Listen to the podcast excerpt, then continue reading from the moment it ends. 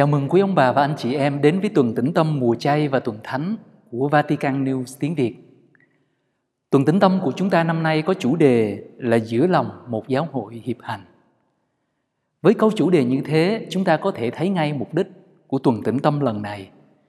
Đó là giúp cho mỗi người chúng ta nhìn lại, tìm lại và sống lại vị trí của mình trong lòng giáo hội, giữa lòng giáo hội của Chúa.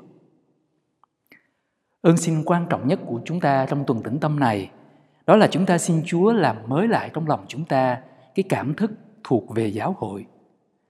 Cảm thức thuộc về giáo hội có nghĩa là chúng ta xác tín mình thật sự thuộc về giáo hội và thấy giáo hội này thuộc về mình là giáo hội của mình. Chúng ta xin Chúa giúp chúng ta đừng có bằng lòng với việc chỉ cần được rửa tội, được làm con Chúa, nhưng mà lại sống như là một kẻ đi bên lề tất cả những hoạt động và những dòng chảy trong nhịp sinh hoạt của giáo hội chúng ta.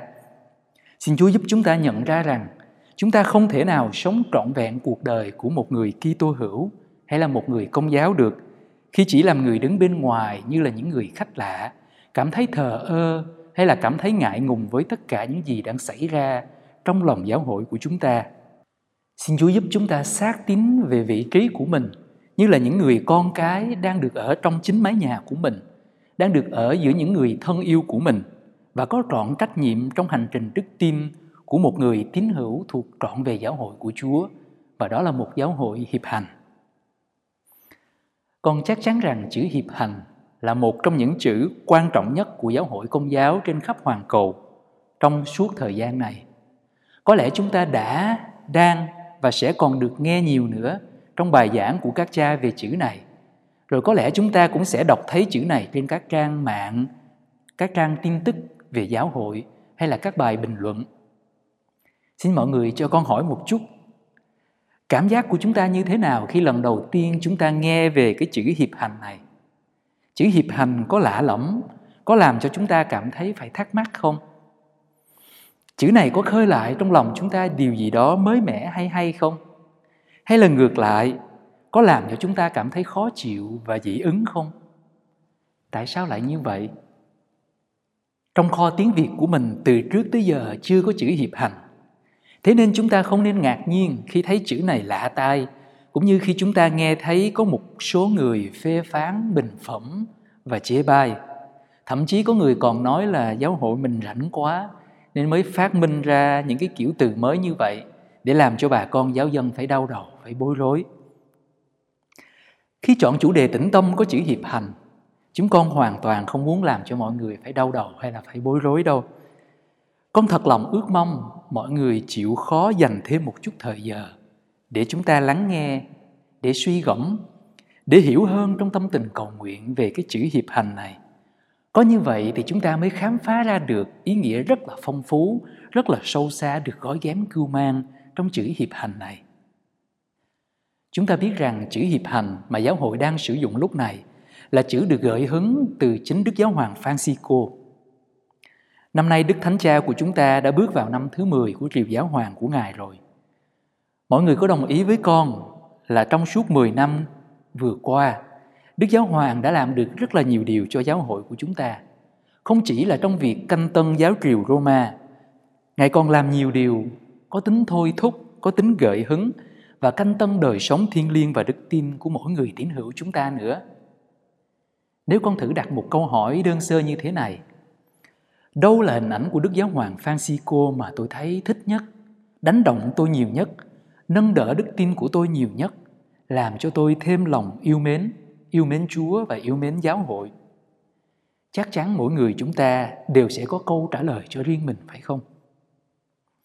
Ai cũng nhìn thấy Đức Giáo Hoàng Francisco là một vị mục tử, theo cách của một người có thiên hướng mục vụ và gần gũi với bà con giáo dân hơn là cách của một giáo sư hay là một nhà tư tưởng hay là một nhà thần học. Nhưng mà có thể nói thêm rằng những định hướng mục vụ của Đức Giáo Hoàng Francisco của chúng ta thật ra được đặt nền tảng từ Kinh Thánh và bén rễ rất là sâu trong truyền thống của giáo hội. Đối với con có hai trực giác thần học quan trọng của Đức Giáo Hoàng Francisco.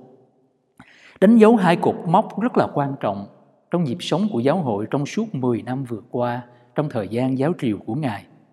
Thứ nhất là năm thánh lòng thương xót đã được cử hành vào năm 2016 và thứ hai là chủ đề hiệp hành mà cả giáo hội của chúng ta đang sống hôm nay. Với năm thánh lòng thương xót, Đức Giáo Hoàng cho chúng ta cơ hội để học lại về lòng thương xót của Thiên Chúa, mời gọi chúng ta khám phá lại dung mạo của Thiên Chúa chúng ta như là một người cha nhân từ đầy lòng thương xót. Đây là một điểm nghe có vẻ rất là đơn giản, tưởng rất là đơn giản, nhưng không hề đơn giản tí nào ở trong cơ cấu vận hành của cả giáo hội. Nhờ năm thánh lòng thương xót mà chúng ta được dẫn đến gần hơn với trái tim của Thiên Chúa, thay vì chỉ dừng lại ở những nghi lễ bên ngoài trong đời sống đạo của mình. Cũng nhờ năm thánh lòng thương xót mà giáo hội của chúng ta được nhắc nhở và đổi mới để không bị cứng nhắc ở trong khuôn khổ của những hệ thống luật lệ đến độ làm méo mó dung mạo từ bi và thương xót của Thiên Chúa và của giáo hội. Thiên Chúa của chúng ta là một Thiên Chúa đầy lòng thương xót, cho nên đức tính quan trọng nhất làm cho mỗi người chúng ta thực sự trở nên con cái của Thiên Chúa, làm cho giáo hội của chúng ta thực sự là giáo hội của Thiên Chúa. Đó là lòng thương xót hay là lòng nhân từ. Bây giờ với chủ đề hiệp hành, Đức Giáo Hoàng mời chúng ta học hỏi về chân dung của giáo hội, khám phá lại vị trí của mỗi người chúng ta trong lòng giáo hội. Chữ hiệp hành nói với chúng ta về căn tính của giáo hội. Căn tính là gì? Căn tính là điều quan trọng nhất, điều cốt lõi nhất, là điều mà nếu không có thì giáo hội của chúng ta sẽ không còn là giáo hội của Chúa nữa. Vậy nên trong buổi gợi ý cầu nguyện đầu tiên hôm nay, con xin phép mọi người cho con được giải thích một tí để chúng ta hiểu rõ hơn về ý nghĩa của chữ hiệp hành. Đồng thời con cũng sẽ đưa ra một vài gợi ý nho nhỏ để giúp chúng ta suy niệm cầu nguyện về ơn gọi hiệp hành của mỗi người chúng ta ở trong lòng giáo hội. Hiệp hành là chữ được dịch ra từ một từ có nguồn gốc từ tiếng Hy Lạp là synodos. Chúng ta biết rằng đây là một chữ ghép, một chữ được ghép lại với hai từ, đó là từ xuyên và từ hodos. Xuyên có nghĩa là cùng, là với, là đồng, là chung. Còn hodos có nghĩa là con đường.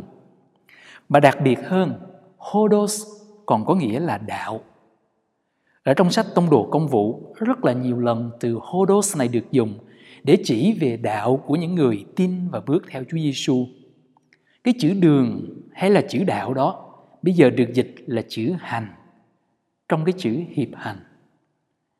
Như vậy synodos dịch sát nghĩa có nghĩa là cùng một con đường, chung một con đường là đồng hành hay là hiệp hành. Con cho rằng hiệp hành là một chữ rất hay. Chữ hiệp nêu bật được cái linh hồn của chữ synodos. Hiệp hành không có nghĩa là chỉ là đi cùng, nhưng còn là đi cùng ở trong tâm thế hiệp nhất, hướng đến một sự hiệp nhất từ trong lòng, trong tâm trí, trong trái tim của những người thuộc về giáo hội của Chúa. Chữ hiệp làm cho chữ hành trở nên không chỉ là một con đường theo nghĩa đen, nhưng mà còn là một ẩn dụ về một hành trình đó là hành trình của cuộc đời làm người, hành trình làm con Chúa trong lòng giáo hội, hành trình của cả giáo hội hướng về Chúa Giêsu, đấng là đường, là sự thật và là sự sống. Như thế, hiệp hành là hành trình của cả giáo hội, là hành trình diễn ra trong lòng giáo hội và là hành trình làm nên giáo hội. Chúng ta biết rằng trong lịch sử của giáo hội, chữ synodo thường được dùng để chỉ về những cuộc họp của Thượng Hội đồng Giám mục Thượng Hội đồng Giám mục có nghĩa là gì? Đó là cuộc gặp gỡ định kỳ của các vị mục tử là những người đứng đầu các giáo hội địa phương. Các vị này đến từ những quốc gia khác nhau, những môi trường văn hóa khác nhau hay là những giáo hội địa phương khác nhau và mang theo những vấn đề khác nhau của giáo hội địa phương của mình. Mỗi giáo hội hay là mỗi địa phương thì đều có những cái đặc trưng riêng, có những cái đường hướng mục vụ riêng có những cái nẻo đường riêng để xây dựng giáo hội của mình. Thế nhưng mà khi ngồi lại với nhau để nhóm họp thì các vị không chỉ nói về những cái riêng, những cái thuộc về tính địa phương, nhưng quan trọng là cùng nhau để bàn về một con đường chung cho cả giáo hội Hoàng Vũ.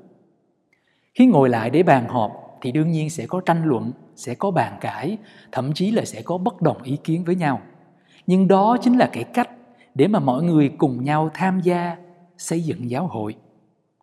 Kết quả của một cuộc họp không phải là người này đúng hay là người kia đúng, giáo hội này đúng hay là giáo hội kia sai, mà là giáo hội chung của chúng ta tìm được một cái hướng đi tốt hơn.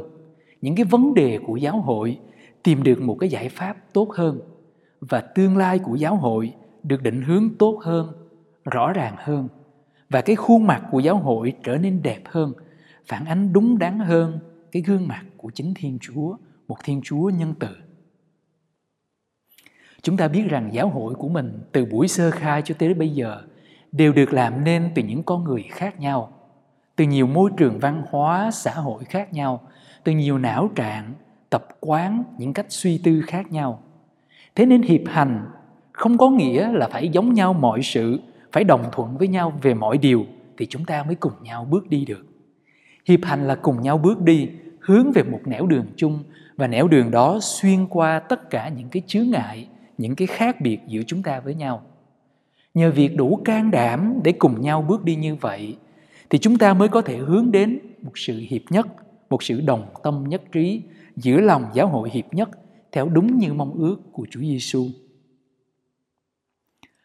Ở điểm này có mời mọi người có thể dừng lại để nghe lại và cầu nguyện với lời nguyện của Chúa Giêsu ở trong Tin mừng theo Thánh Gioan chương 17 từ câu 20 đến câu 23. Chúa Giêsu đã cầu nguyện như thế này: Lạy Cha, con không chỉ cầu nguyện cho những người này, nhưng con còn cầu nguyện cho những ai nhờ lời của họ mà tin vào con, để tất cả nên một, như Cha ở trong con và con ở trong Cha, để họ cũng ở trong chúng ta. Như vậy thế gian sẽ tin rằng Cha đã sai con. Phần con, con đã ban cho họ vinh quang mà Cha đã ban cho con, để họ được nên một như chúng ta là một. Con ở trong họ và Cha ở trong con, để họ được hoàn toàn nên một. Như vậy thế gian sẽ nhận biết là chính Cha đã sai con và đã yêu thương họ như đã yêu thương con. Đoạn tin mừng mà chúng ta vừa nghe nằm trong lời cầu nguyện của Chúa Giêsu trước khi bước vào cuộc thương khó, nghĩa là trước khi Chúa Giêsu phải lìa bỏ thế gian này, phải trao lại giáo hội còn non trẻ vào trong tay của các môn đệ của mình. Nghĩ về tương lai của giáo hội, Chúa Giêsu đã không vẽ ra hình ảnh của một giáo hội phát triển nhân rộng và có thể chinh phục được cả thế giới. Chúa Giêsu cũng không mơ về một giáo hội thành đạt hoành tráng, được hiển hách vinh quang, được đánh dấu bởi những công trình nguy nga tráng lệ. Chúa Giêsu mơ về một giáo hội hiệp nhất và là một giáo hội hiệp nhất trong tình yêu. Chúa Giêsu mong ước là những kẻ tin vào mình sẽ được hiệp nhất, được nên một. Ước mơ lớn nhất trong trái tim của Chúa Giêsu dành cho giáo hội có tên là hiệp nhất. Và ước mơ đó bây giờ được đặt vào đôi bàn tay của mỗi người chúng ta, của giáo hội chúng ta. Nhưng mà giáo hội của chúng ta không thể nào là một giáo hội hiệp nhất nếu giáo hội đó không có tính hiệp hành. Một giáo hội hiệp hành là một giáo hội có thể cùng nhau bước đi để hướng về một sự hiệp nhất trọn vẹn như lòng mong ước của Chúa Giêsu. Xin cho con dừng lại phần diễn giải lý thuyết ở đây.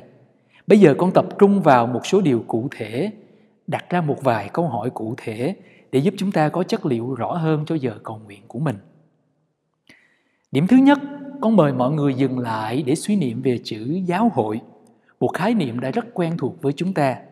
Nhưng mà giáo hội là gì? Có người giải thích đơn giản, giáo hội là hội của những người công giáo. Nhưng mà người công giáo của chúng ta có biết bao nhiêu là hội, những hội đoàn, những hội nhóm, hội đủ thứ hết. Thật ra chúng ta nên biết rằng chữ giáo hội có một nguồn gốc rất là hay và có ý nghĩa rất là đẹp. Ở trong Kinh Thánh thì chính Chúa Giêsu là người đầu tiên đã dùng chữ giáo hội để chỉ về cộng đoàn mà Chúa Giêsu muốn thiết lập. Theo tường thuật của Thánh sử Matthew, sau khi mà Thánh Phêrô đã tuyên xưng niềm tin tại Caesarea Philippe thì Chúa Giêsu đã tuyên bố thế này: Thầy bảo cho anh biết, anh là Phêrô nghĩa là tảng đá. Trên tảng đá này thầy sẽ xây giáo hội của thầy. Trong tiếng Hy Lạp, từ được dùng để chỉ về giáo hội là chữ ecclesia. Trong chữ ecclesia có gốc động từ kaleo. Kaleo có nghĩa là gọi, là kêu gọi. Rồi ở khởi đầu của cái chữ ecclesia có giới từ ek. Ek có nghĩa là ra, là ra khỏi, là lìa khỏi. Như vậy thì tự trong nguồn gốc của mình, chữ ecclesia để chỉ về giáo hội như là một cộng đoàn của những người được Thiên Chúa kêu gọi. Kêu gọi để làm gì? Để ra khỏi chính mình, ra khỏi thế giới riêng tư của mình, để có thể hòa mình vào một con đường chung, sống với một cái lý tưởng chung và dấn thân cho một cái mục đích chung cao đẹp.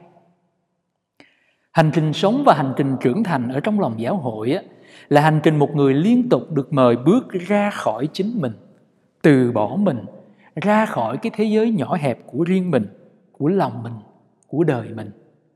Có như vậy thì mỗi người chúng ta mới có giáo hội. Có như vậy thì giáo hội mới tìm thấy được cái sức sống của chính mình. Từ việc giải nghĩa về cái chữ giáo hội như vậy, con xin đặt ra một số câu hỏi cho chúng ta. Câu hỏi thứ nhất, về lý thuyết thì tôi thấy mình thuộc trọn về Chúa, về giáo hội ngay từ giây phút đầu tiên của cuộc đời, từ khi mà tôi được lãnh nhận phép rửa tội. Thế mà trong thực tế thì cái chuyện thuộc về là cả một cái hành trình. Tôi càng lớn lên, càng đặt chân vào giữa dòng đời thì cái căn tính là một người công giáo, là một người con thuộc về giáo hội cũng phải được lớn lên ở giữa dòng đời. Để có thể thực sự bắt đầu cuộc đời của mình như là một người thuộc về giáo hội, thì đâu là điều tôi cần phải buông bỏ nơi chính mình, nơi tính cách của mình, nơi cái quan điểm riêng của mình, nơi cách nhìn nhận vấn đề của mình. Đâu là những cái nút chặn, những cái khúc mắc mà tôi cần phải được giải gỡ để tôi thấy mình thuộc về giáo hội công giáo và thấy giáo hội này thuộc trọn về tôi? Câu hỏi thứ hai đâu là điều mà tôi thấy quý trọng? Thấy biết ơn khi mình được sinh ra là một người công giáo, thuộc về giáo hội công giáo. Việc được dạy dỗ và được lớn lên trong lòng giáo hội đã ảnh hưởng như thế nào trên tính cách của tôi, trong những nguyên tắc sống và làm người của tôi, trong những quan điểm của tôi về đạo đức, về luân lý, về những giá trị của con người, về hành trình làm người và đâu là những cái khó khăn của tôi trong việc sống như là một thành viên của giáo hội? Đâu là những cái thách đố của tôi khi thấy mình thuộc về giáo hội? Đó là những câu hỏi xoay quanh điểm thứ nhất về chữ giáo hội. Điểm thứ hai, con mời mọi người dừng lại để cầu nguyện với chữ hiệp hành. Khi nói hiệp hành là bản chất của giáo hội, thì đức giáo hoàng francisco muốn nhắc chúng ta một điều rất là căn bản muốn xây dựng giáo hội, muốn trở nên giáo hội của chúa thì chúng ta phải học cách để đi cùng với nhau. Không đi cùng với nhau thì không thể có giáo hội được. Giáo hội hiệp hành là một giáo hội mà trong đó các thành viên của mình luôn hướng đến một con đường chung giữa vô vàng những cái khác biệt.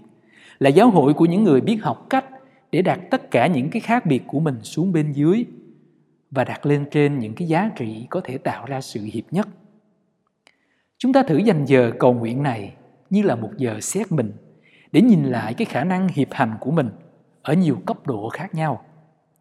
Cấp độ thứ nhất là ở trong gia đình của mình, giữa những người thân yêu nhất của mình, với những người mà mình chung sống mỗi ngày. Mình thử đặt ra cho mình những câu hỏi như thế này. Tôi có khả năng đi cùng với cái giáo hội địa phương của tôi không?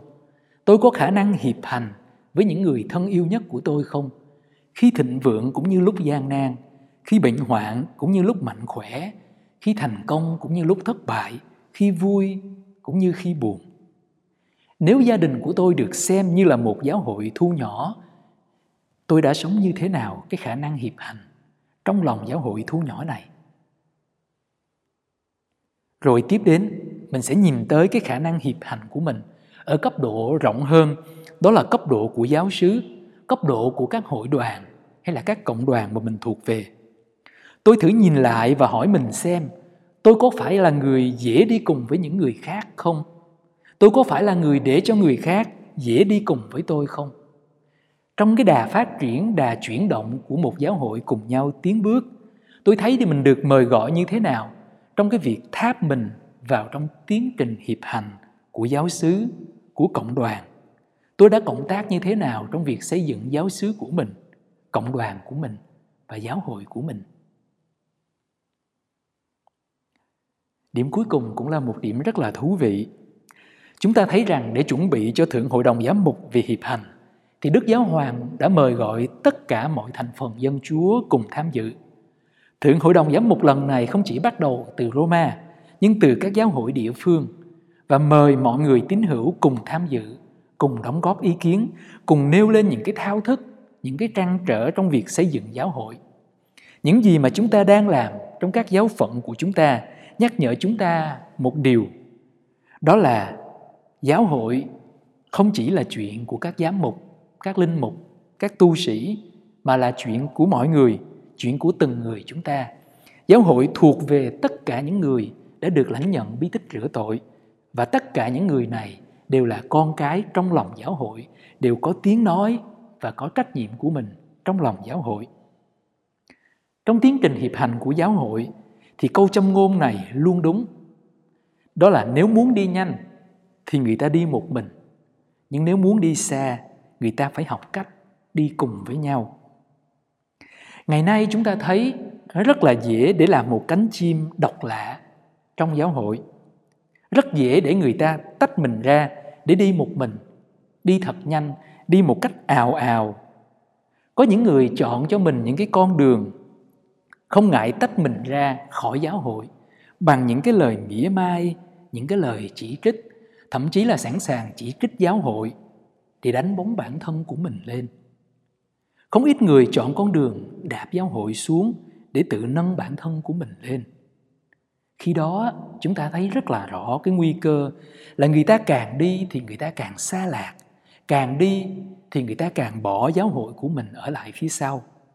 Và khi đó người ta tự biến mình thành một kẻ bên ngoài, thành một nhân tố gây bất an, gây bất ổn, gây đổ vỡ, gây bất hòa hơn là một cái gì đó nối kết và có tính xây dựng. Câu hỏi con đặt ra trong giờ xét mình của chúng ta là thế này tôi có nhận thấy cái nguy cơ đó ngay chính bản thân của mình không? Tôi có thấy nơi mình có cái nguy cơ thích đi một mình, thích đi những cái con đường bên ngoài giáo hội, đặt mình ra bên ngoài, sẵn sàng từ bỏ giáo hội để đi trên con đường riêng của mình không? Nhìn vào thực trạng của giáo hội của tôi hôm nay, đâu là điều mang đến cho tôi cái niềm tin, đâu là điều mang tới cho tôi niềm bình an, và đâu là những điều khiến tôi cảm thấy mình được mời gọi nhiều hơn trong việc nỗ lực để hướng tới cái hành trình hòa giải, tham gia, hiệp thông và xây dựng giáo hội của mình. Con kính chúc mọi người có giờ cầu nguyện đầu tiên thật sốt sắng để bước vào tuần tĩnh tâm với nhiều hoa cải.